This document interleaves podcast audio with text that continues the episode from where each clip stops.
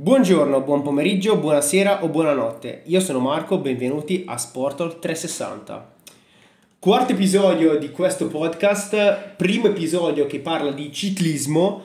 Andiamo con la, il quarto episodio, questa non è Ibiza, commenta la Vuelta 2023 con Riccardo Gilardi. Benvenuto Gila, grazie per essere qua. Ciao, ciao Marco, grazie. Buongiorno, buonasera e buonanotte a tutti. Allora Gila, come ti avevo preannunciato parleremo della Vuelta la Vuelta è vinta da Sepp Kuss, l'americano al primo grande giro vinto in carriera. È unico. Unico, probabilmente rimane anche l'unico. È un, giro, eh, un giro di Spagna che rimarrà appunto nella storia per il podio tutto giallo della Jumbo Visma. Allora, al primo posto del, della classifica quindi troviamo, troviamo Sepp Kuss, al secondo Jonas Vingegaard e completa un podio tutto Jumbo Visma, Primoz Roglic. Al quarto posto è arrivato Juso, poi Landa, Mas, Vlasov, Udebrock, nono Almeida e decimo a chiudere la top 10 Santiago Buitrago. Allora, partiamo subito con la domanda delle domande. Kus ha vinto la Vuelta o la Jumbo, Vin- Jumbo Visma ha fatto vincere la Vuelta Kus? Beh, la risposta è abbastanza scontata. Si sa che la Jumbo era la favorita con le sue due punte, però mai avremmo pensato anche, anche la vittoria di Kus. Fun fact però, durante le interviste pre-Vuelta, eh, Roglic, palesemente memando, dice chi sarà capitano tu o Vingard? E lui risponde, boh, magari Sepp Kus. Quindi non si capisce se questo fosse un meme che Roglic abbia lanciato lì o fosse già nelle idee quindi della Jumbo-Visma di provare a attaccare la Vuelta con tre punte. Però di certo è, era l'uomo meno atteso. Allora, ripercorrendo un attimo il percorso di, di questa Vuelta, Kus va in fuga alla sesta tappa, vince la tappa, guadagna 3 minuti su tutti e quel giorno la maglia la prende Lenny Martinez, 2003 di cui poi parleremo perché è stato uno dei 2003 che ha, ha brillato all'interno di questa Vuelta ispana. Eh, nell'ottava tappa, nell'ottava frazione, eh, Lenny Martinez accusa un po' il colpo, Kus va in maglia rossa, maglia rossa che tutti pensavano avrebbe tenuto fino alla crona di Valadoid dove sarebbe schiantato contro Remco e Roglic e anche Vingegaard. In realtà Kus con la posizione meno aerodinamica degli ultimi 60 anni spinge un rapporto durissimo avrà fatto la crono a 60 rpm riesce a, a fare un ottimo tempo resiste a Remco e a, e a Roglic imponendosi come leader della classifica, consolidato anche dopo questa crono. Allora si è iniziato a dire, ah beh, crollerà sull'Angliru, all'Angliru, prima sul Tourmalet, e invece sul Tourmalet crollerà Remco, di cui parleremo poi in questo, in questo episodio certamente. Kus dimostra ancora uno più forti, scatta anche alla fine, eh, dimostra di essere in gran giornata e eh, anche sull'Angliru, che era l'ultimo test, va un po' in crisi, ma forse grazie all'aiuto di Landa in questo caso, che l'ha, l'ha scortato un po' fino al traguardo come fosse un compagno di squadra salva la maglia. A quel punto la Jumbo Visma si sono trovati con i tre capitani e hanno detto ragazzi cosa facciamo? La facciamo vincere a Kus. Gira, eh, voglio sapere il tuo parere, cosa ne pensi di questa vittoria di Kus mm, dal punto di vista mm, della gestione della Jumbo Visma? La Jumbo Visma ha sempre puntato il suo, suo grande slogan, Same Winnen, quindi vinciamo tutti insieme e Van Aert, di cui tu sei un grande fan, ha incarnato sempre questo spirito di non è importante chi vinca, l'importante è che vinca la squadra. Questa scelta però, considerando il fatto che Roglic era ormai due mesi in altura a preparare la Vuelta e che Vingegaard ha fatto un super sforzo dopo il tour per venire a questa Vuelta ed essere il co-capitano, farla vincere a Kus ha messo d'accordo tutti o ha scontentato tutti?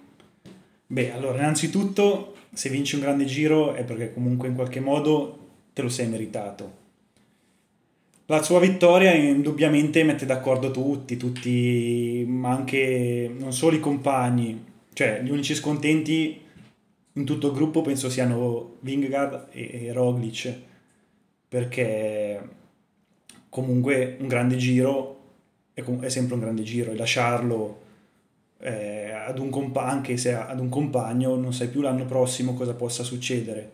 E quindi è comunque un'occasione persa Certo, l'unica che, che ha vinto veramente di fatto è, è, la Jumbo, perché lo sponsor si è visto, si è visto molto bene, si è visto nelle prime tre posizioni, ha vinto tante tappe, quindi direi che nel bene o nel male quello che la Jumbo ha scelto è, è la cosa migliore per, per la squadra.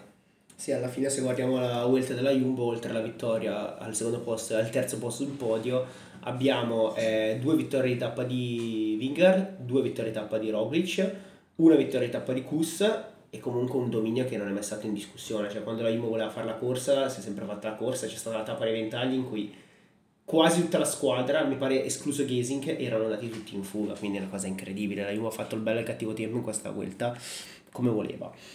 Ehm, tu prima hai detto eh, un grande giro eh, è difficile da lasciare a un compagno e quindi qua ti lancio una provocazione. Fossimo stati al Tour o al Giro, la Jumbo Visma, Roglic e Vingard avrebbero lasciato la Vuelta a Kus o no? Allora, al Giro Probabilmente sì, perché... Tu dici di sì? Perché il giro purtroppo internazionalmente non hai visto... Però il giro è sempre, la prima corsa, è sempre la prima corsa dell'anno, quindi Roglic... Questo è vero. Secondo me ha lasciato perché ha detto, vabbè, quindi quest'anno ha già vinto il giro. Non avesse vinto il giro Roglic, l'avrebbe lasciato a Kus? Non lo so, anche perché Roglic e Kus sono molto amici e anche questa cosa, vabbè, poi sono chiaramente professionisti però magari anche questa cosa può aver influito. Penso che il, velo, il, velo, il vero rivale di, di Roglic fosse Vingegaard sì. e non, non, nessun altro all'interno del gruppo. Attenzione qua, dichiarazione pesante, criticona al buon Remco di cui parleremo dopo. Ehm, sì, hai detto una, una, cosa che mi ha colpito, hai detto Kus e Roglic sono amici. Kus e Vingegaard non sono amici. Beh, meno, meno. Anche secondo me, palesemente meno palesemente meno perché Winger secondo me c'è stato un certo punto della, della corsa in cui allora da quello che si diceva in Jumbo Visma avevano detto ognuno fa corsa a sé il più forte vince e Winger secondo me ha provato più spesso a distanziare Kus di quanto non abbia fatto Roglic sicuramente Roglic aveva in mente la tappa del Monte Bondone in cui è stato attaccato da Almeida e, e Thomas dove grazie a un monumentale Q è riuscito a perdere solo 25 secondi che poi è ribaltato nella, nella crona finale del Monte Lussari.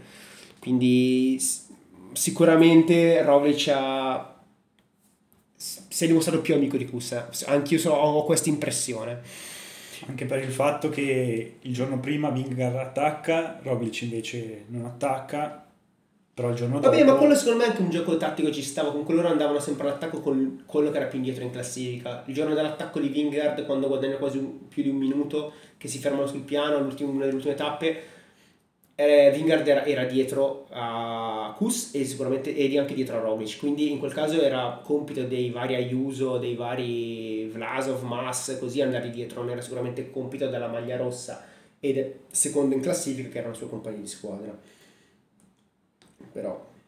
No, certo, però sta di fatto che anche la tappa vinta da Roglic, Vingegaard gli è stato attaccato di un centimetro fino all'arrivo e, e non ha mollato niente, anche nonostante magari i piani fossero differenti, cioè ha lasciato la tappa ma fa, ha dimostrato che ne aveva di più.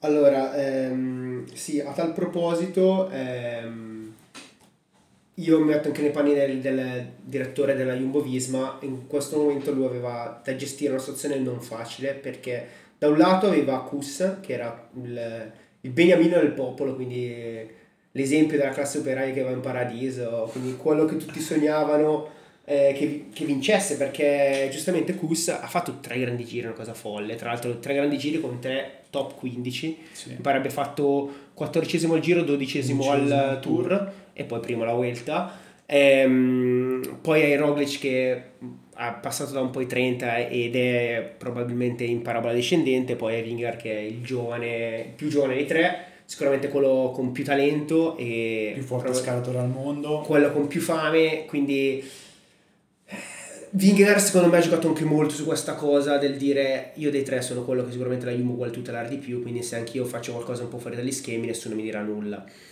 Sempre comunque attaccando ma senza farsi troppo vedere. C'è una situazione un po' kafkiana. Erano talmente forti che la, la gara se la sono fatta loro internamente, è una cosa molto strana vedere nel ciclismo, perché sì, sembra eh, quasi... Il ciclismo ha questa contraddizione. Che speriamo di non rivedere mai più. Bah, Boh, vedremo.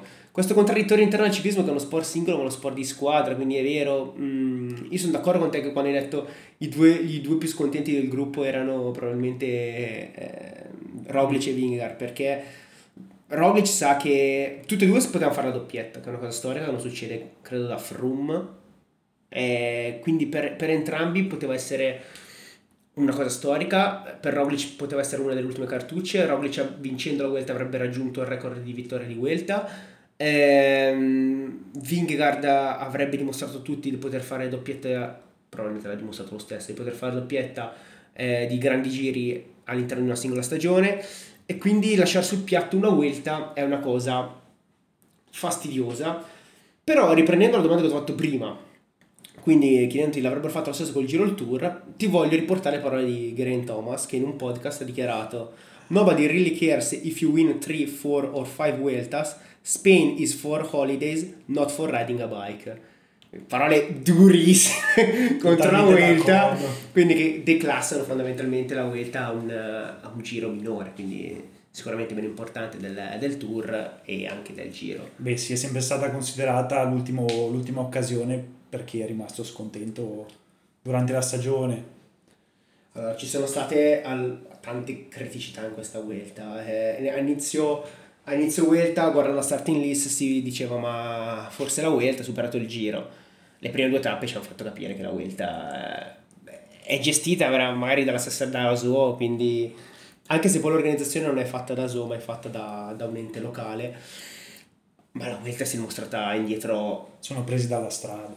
sono presi, non sono professionisti, sono presi dalla strada. Basta guardare la prima tappa di Barcellona in cui fanno correre Remco al buio. Totalmente. Sotto la pioggia, una cosa folle, far partire a quell'ora. Probabilmente la pensata era anche buona, quindi l'arrivo col tramonto sarebbe stato molto scenografico. Il problema è stata che la pioggia è stata assurda. Eh, l'organizzazione ha peccato anche nella seconda tappa, comunque con l'arrivo al Montjuic quando hanno neutralizzato tutto, rendendo una tappa praticamente inutile. E anche la tappa vinta da Kemna su Sobrero, con il chilometro finale, tre chilometri finali forse disterrato, tra virgolette, neutralizzati, quando si poteva benissimo correre e si sono fermati tutti in un punto non ben identificato o i casini della seconda tappa per assegnare la maglia rossa ah, sì. guarda, guardata sui video fatti dai cellulari dei tifosi. Boh, una gestione molto neanche da gran fondo perché la gran fondo ormai ma no la gran fondo si è organizzata in maniera scientifica. Non si può dire secondo me neanche neanche da gran fondo. Niente, quindi eh, si parla già di un Roglic che potrebbe andare in track, lì del track l'anno prossimo. Credi che sia questa la strada che debba intraprendere Rogla per provare a vincere ancora un Grand Tour o rimanendo in Jumbo potrà avere ancora le sue chance? Perché io credo che lui voglia puntare adesso al magari un'ultima cartuccia, sparare un'ultima cartuccia al Tour per provare a completare la tripla corona. Beh, sicuramente per il Tour non ha chance in realtà può succedere di tutto, può succedere una caduta a inizio, inizio tour di Vingegaard e quindi diventa lui il capitano, può succedere di tutto. Però penso che restando in jumbo Roglic non abbia possibilità di, di puntare alla vittoria finale del tour. Credo anch'io, a meno di situazioni o partecipa con Vingegaard e si crea una situazione tipo quella di quest'anno alla Vuelta. Sì, però sei ancora lì. Sei al tour e non so se Vingegaard ti vuole lasciare il tour eh... Cioè devi dimostrare di essere più forte di Vingegaard e mi dispiace per la leggenda Roglic ma penso che, che al momento i valori siano nettamente a favore di Vingegaard. Beh, vedremo l'anno prossimo come... Intanto adesso ci avviciniamo al, al Lombardia, Roglic ha detto che ci sarà, Vingegaard non ci sarà, quindi ci sarà una sfida tra i due sloveni, Rogla contro Poggi, vedremo, ne vedremo delle belle sicuramente. Eh, posso aggiungere una cosa, però sì, certo. vorrei fare i complimenti a Kus perché è veramente l'idolo del popolo, cioè quando si è scolato la bottiglia di, di champagne su, sul palco, il sorriso con cui affronta le tappe, la serenità anche di, della vittoria dei suoi compagni, cioè totalmente meritato. Sì. È un pensiero... Eh, va... Eh, sono, sono, d'accordo su una cosa che eh, ehm, sul podio mi sono sembrati sia Rolla che Vingard comunque sereni, cioè di aver accettato bene questa, questa cosa. Se nel, nei giorni prima Eh, le ultime tappe sembravano un po', un po corrucciati, quindi non, non molto, non molto contenti della scelta sul podio. Allora, innanzitutto voglio aggiungo una cosa, maglia fatta per celebrare la tripletta, porno. Cioè, roba da... Il marketing. Da galera, follia, bellissima quella maglia, cioè incredibile. E qua aggiungo un'altra cosa, Gesink alla foto all'arrivo a Madrid con la maglia aperta, ma come cazzo si fa? Poi non ci credo, cioè, si mettono tutti imparata, Rovinato, tutti imparata rovinato Gesink da parte a Kus con la maglia aperta a metà. Ma tirati su sta, sta cerniera. Cioè, una foto che poteva essere veramente da roba da 41 bis, ma incredibile con la maglia, con la ro- una cosa bellissima. Questo qua con la zip giù. Io ti giuro, dicevo, ma follia, non si può fare una roba così. E vabbè, detto questo, comunque, grande maglia, bella scena del podio. Però Gira, vogliamo, vogliamo la critica, perché io so che tu c'hai una critica da fare a Kus. Falla, se hai il No, coraggio adesso la fai. Allora, è una critica, non so se, se al ciclismo, È se, una critica assurda, secondo me. se al gruppo, ma cioè, i valori che abbiamo visto in questa Vuelta e che, che abbiamo visto anche al Tour in realtà, sono valori totalmente, cioè, troppo sballati. O Attenzione, la Jumbo sa qualcosa che noi non sappiamo, un metodo di allenamento, una... Pane e salamella. Non so, chiaramente hanno un budget molto maggiore rispetto ad altre squadre e sicuramente su questo aiuta. Il fatto di allenarsi in modo moderno, non lo so, aiuta, però alcuni video Dillo, Gira, dillo. Vogliamo, vogliamo nomi e cognomi citando. fanno, fanno riflettere, fanno sorgere qualche dubbio. Poi, vabbè, La, la tua accusa cos'è quindi? Facciamo nel video sul Tour Valais. Tu cosa hai pensato quando Kus scatta andando al doppio della velocità degli altri? che nemmeno una moto ha una ripresa così forte come quella di Kus. Poi non si capisce bene la prospettiva, non si capisce bene se frena, se non frena. Molti dicono gli altri stavano rifiatando e quindi è normale che lui vada al doppio. Però sono comparsi in rete proprio in quel periodo, dopo la, la vicenda, altri video che, che in qualche modo mettono, fanno sorgere qualche dubbio. Allora, Ad esempio al tour Kus che insegue Pogacar e Vingegaard i due che vanno sparati e lui che senza pedalare li raggiunge su una curva Non lo so, allora Gira io ti dico, per me fi- fino a prova contraria sono tutti, No, tutti onesti. chiaro, chiaro. Io voglio, cioè, altrimenti smettiamo di, di guardare il ciclismo, smettiamo di parlare di ciclismo, magari qualcuno direbbe meno male, ma non lo farò perché a me piace, mi emoziono, Kus mi ha emozionato, è stato, è stato grande. È vero, eh, alcune, in- alcune prestazioni sono incredibili e difficilmente trovo una spiegazione, però io credo che sono super testati, il passaporto biologico dei ciclisti è... I ciclisti sono sottoposti a delle routine incredibili, devono comunicare sempre dove dormono, cosa fanno, cosa mangiano, tutte le cose, quindi io credo che non si possa avere più controllo di così. no Eh, sì era una polemica quasi più per, per ridere per creare un po' di di hype intorno a questa monotonia che ha visto la Jumbo distruggere un grande giro perché Poi io magari adesso lo dirò forte, ma Kus come scalatore puro è più forte di Pogacar. va bene va bene Marco Scalatore puro su singola salita riposato, Kus secondo me. Eh, bisogna vedere la salita bisogna vedere Io dico cose. scalatore puro, eh, non dico come classe né niente.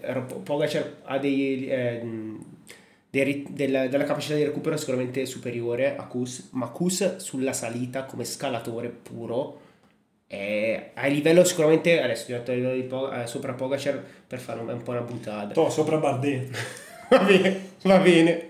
Ok, va bene. Sopra Viviani. sopra Ciccone No, vabbè, Ciccone comunque... No, però adesso a parte gli scherzi, Kus come scalatore, gran scalatore secondo me. Quindi a, a- a livello di top del mondo comunque questa Vuelta l'ha dimostrato. No, di sicuro, di sicuro. E anche adesso il ruolo che avrà all'interno della Jumbo. Uh, questa apri, Eh. scoperchi un, un problema qua. Sicuramente l'anno prossimo lui vorrà i suoi spazi. Non c'è più posto per tutti e tre. È vero. Quindi è per quello che io poi credo che le voci che vogliono Rogla alla track non siano così infondate. Vabbè, non sarebbe male per lui. Comunque cambiare aria. Eh, la track poi sta facendo una bella squadra, comunque tanto budget, eh, stanno comprando bene, stanno investendo molto bene secondo me. Niente, passiamo da- dai grandi vincitori al grande sconfitto. Lo sconfitto per eccellenza Pippo Ganna. No, sconfitto per eccellenza, che poi voglio, voglio un attimo discutere per capire se sia veramente uno sconfitto, Remco e Venepool. Allora io sono un, rem, un remchiano di nascita, quindi sono grande fan di Remco e Venepool. Ha preso una, una rumba incredibile sul Tourmalet. Sub- Subito a inizio tappa, una cosa, mm, una cosa abbastanza grave, cioè molto prima del Tourmalet. E prende 27 minuti in quella tappa, ma non si arrende e alla fine il suo bottino della Vuelta recita maglia Pua portata a casa, Pua mm, azzurri però in questo caso, non Pua rossi come il nostro Cicco. Tre tappe, super combattivo della Vuelta perché poi nelle ultime, nelle ultime tappe dopo la, la rumba del Tourmalet è andato Sempre in fuga. Tranne una 5, tappa. tappe in fuga su 7 mi pare. Eh, tre volte secondo dietro a Rogla quando dichiara non sapevo che ci fosse l'arrivo. Ad altre una delle tre tappe si schianta pure dopo il traguardo. Io comunque sono dalla parte di Renko perché non ci devono essere lì i giornalisti, vabbè. Tutti mi dicono, vabbè, ma dopo c'erano le, le barriere, si sarebbe schiantato comunque, ma credo che l'organizzazione avrebbe potuto fare meglio sapendo che i, i ciclisti sarebbero arrivati su a 190 battiti senza ossigeno al cervello. Beh, comunque, super combattivo tre volte secondo dietro Rogla, Pippo Ganna della Crono Valadoid e Wood Pulse che gli fa una, una volata lunghissima, una cosa bruttissima essere battuti in volata da Wood Pulse, però Wood Pulse vincitore di, Signor- di 10 signor passo ciclista. 10. E niente, la domanda che ti voglio fare su Remco è: che tipo di corridore è?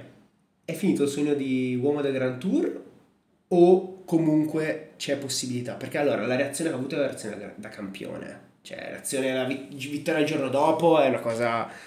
Tanti sarebbero andati a casa, invece lui reazione grandissima, va in fuga, rimane solo con Bardet, poi lo, lo disintegra. Grande mentalità, io Remco, Remco per me è uno superstar, è un, un grande, io lo, lo adoro, grandissima mentalità. Però non sapere cosa ne pensi tu. Sarà ancora un uomo da GT? Potrà essere un uomo da GT o meglio si concentra sulle classiche?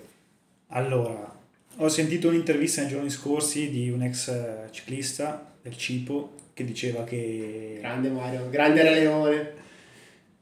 che sicuramente dopo, dopo il tempo che ha preso, dopo il distacco che ha preso, reagire così il giorno dopo significa quasi più un problema mentale che un problema fisico. Quindi questo rimane il grande dubbio di, di Remco e penso che, che sia anche il suo grande dubbio continuare a provare con i GT o darsi alle classiche.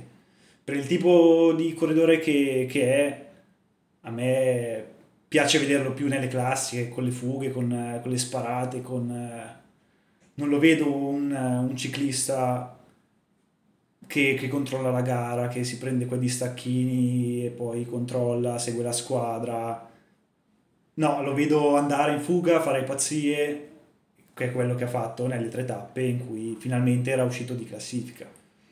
Comunque se poi pensiamo a Remco nelle ultime grandi giorn- corse da un giorno, Liegi Basto Liegi 2022 vinta, Mondiale 2022 Sì, c'era, vinto. non c'era Pogacar. Eh? Con, con Nel Pogacar. 2022 c'era, nel 2023 2023 c'era, cade eh, e vince anche comunque nel 2023.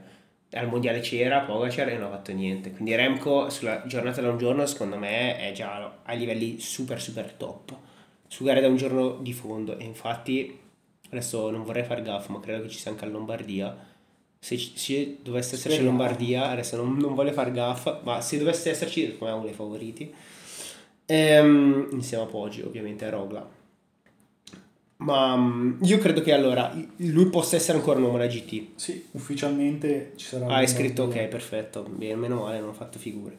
Grazie P- PCS, Per, PCS. per darmi queste emozioni live, è il bello della diretta. Ehm, io credo che comunque possa essere ancora un da GT. Credo che. Allora, lui ha detto che nel giorno che ha preso. mh, che si è staccato sulla bisca nella tappa del Tourmalet, ha detto che sentiva letteralmente le gambe vuote. Quindi eh, credo che sia un, un- un problema di fondo, di recupero.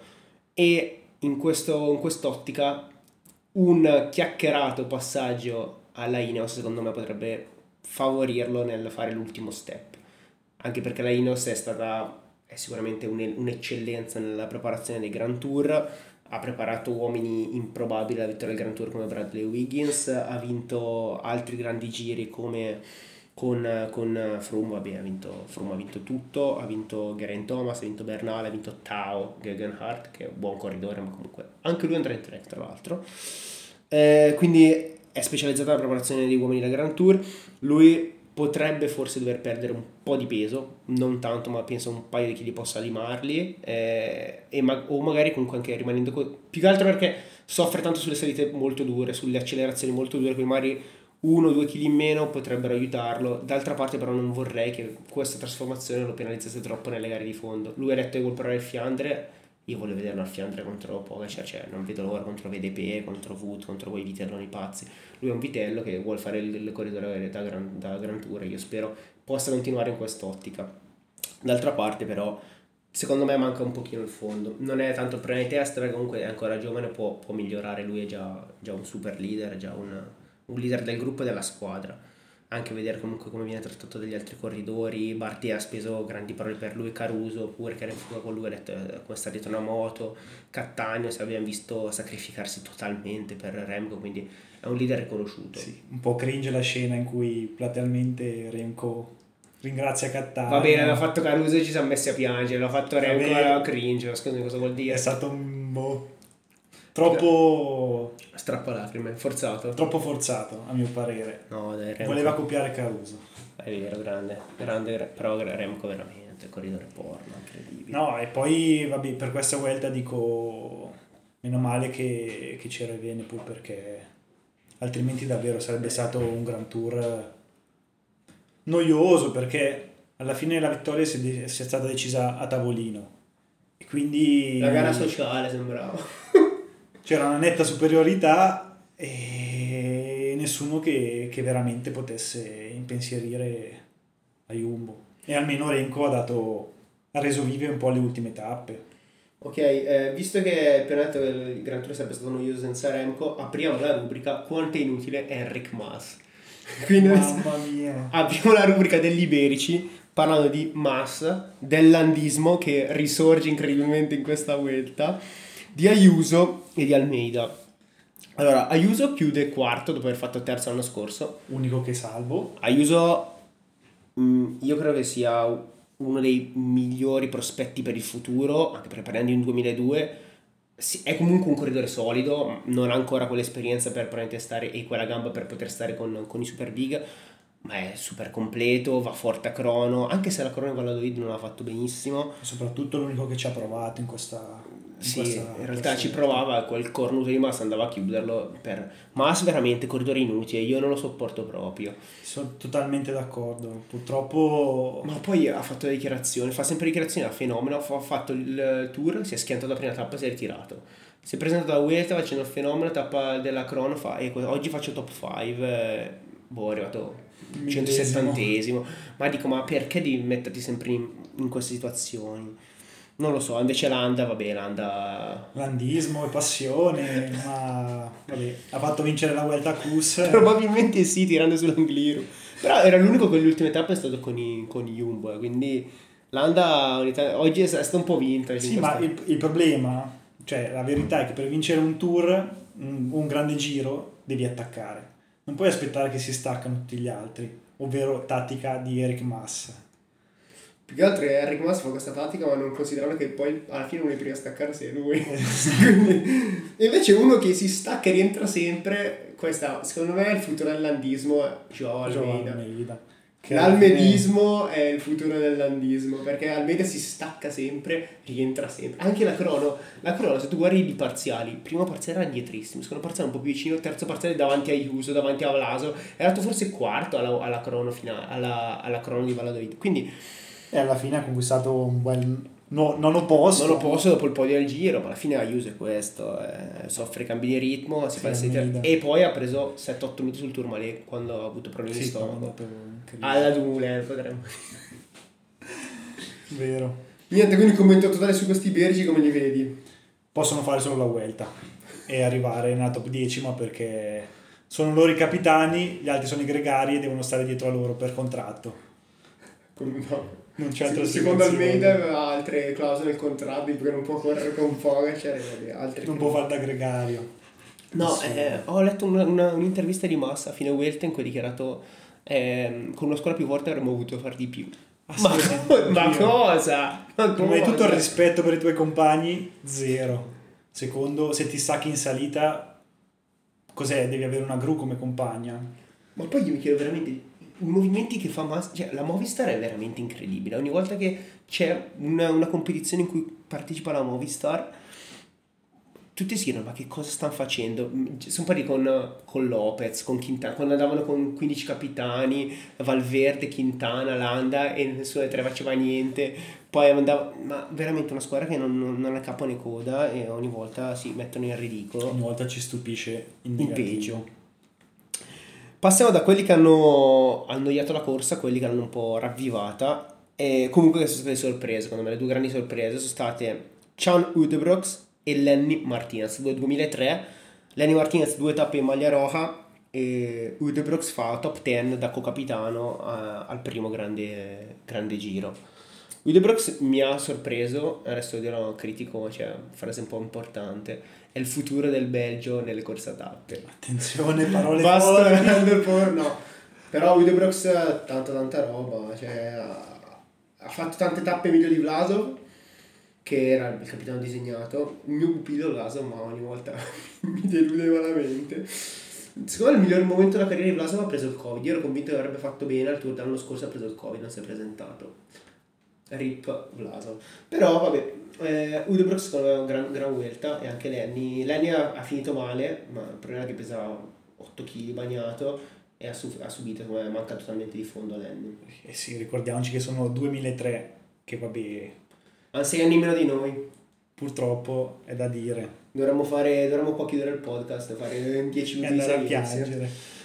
Ma invece andiamo avanti e momento nazionalista parliamo degli italiani. Gli italiani vinciamo due tappe con eh, Pippone Ganna a crono e Dainese in una volata folle in cui Grove scade. Ehm, abbiamo secondo me fatto delle buone prestazioni a livello di italiani con Cattaneo che ha tirato tantissimo per, per Remco anche quando poi si è reinventato uomo da fughe. Ah, abbiamo vestito due maglie rosse con Mi- Milesi la, la prima tappa della DSM che poi si è ritirato per, perché è Sì, caduto. improvvisate, ma comunque... Eh, anche piccolo la seconda tappa maglia, ro- maglia ro- maglia rossa grazie ai telefoni dei, dei tifosi. I video su Instagram palesemente. E, anche Caruso e Tiberi sono sembrati molto pimpati per difendere eh, il landismo e Buitrago che ha colto un decimo posto no sense but amazing perché totalmente a caso. E non so, questi italiani, come, come la valuti questa, questa vuelta degli italiani? Vabbè, partiamo dal cacciatore Tiberi. Direi che... Cacciatore di tappe ovviamente. chiaramente. No, beh, è- è un'ottima ripresa dopo tutto quello che è successo, quindi per Tiberi buone prospettive per, per il futuro. Passando a Caruso, vabbè, il suo l'ha fatto, Evergreen. alla sua, alla sua età, mh, non aveva, penso, grandi obiettivi, magari centrare una top 10 è un po' a caso. Secondo me magari una tappa più che una top 10 perché comunque avevano Buitrago e Landa come capitani. Ci ha provato più volte a stare là davanti, però vabbè, i limiti sono, sono evidenti, penso ormai.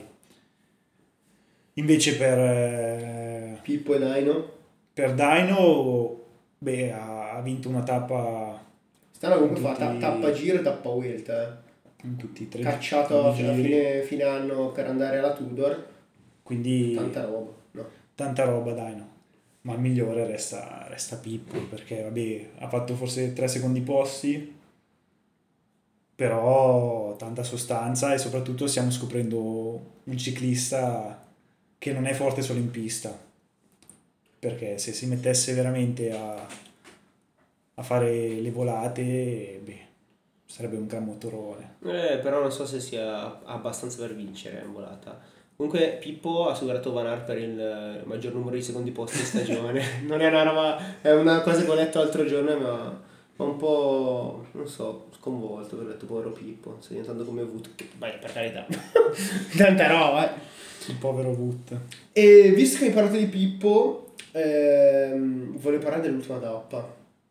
L'ultima tappa in cui parte la fuga di vitelli pazzi, Clamoroso. Pippo Neganna, Remco, che sono loro un po' quelli a- a- che orchestrano il tutto, Caden Gross, ma comunque iniziano ad andare via e fanno, arrivano poi alla fine a, a disputarsi la volata perché poi vabbè, si sono fatti riprendere ma alla fine quelli che sono giocati la volata sono sempre stati loro e mh, ho visto che Pippo ha pubblicato i dati su, mh, su Instagram ha fatto 439 watt medi per 47 minuti e 27 con un picco di, in volata di 1432 watt ok va bene Vabbè, cioè sono centrale cin- elettrica. 50 minuti a tuono quelli erano a 7-8 secondi loro giravano come dei pazzi ma una cosa ultima tappa una delle ultime tappe più belle di un grande giro che io mi ricordi grandissima grandissima volata grandissima mh, arrivo di tappa e un grandissimo Groves perché Groves io l'ho sempre pensato come un velocista piantato in salita alla Jakub Mareczko invece Groves si dimostra comunque uno,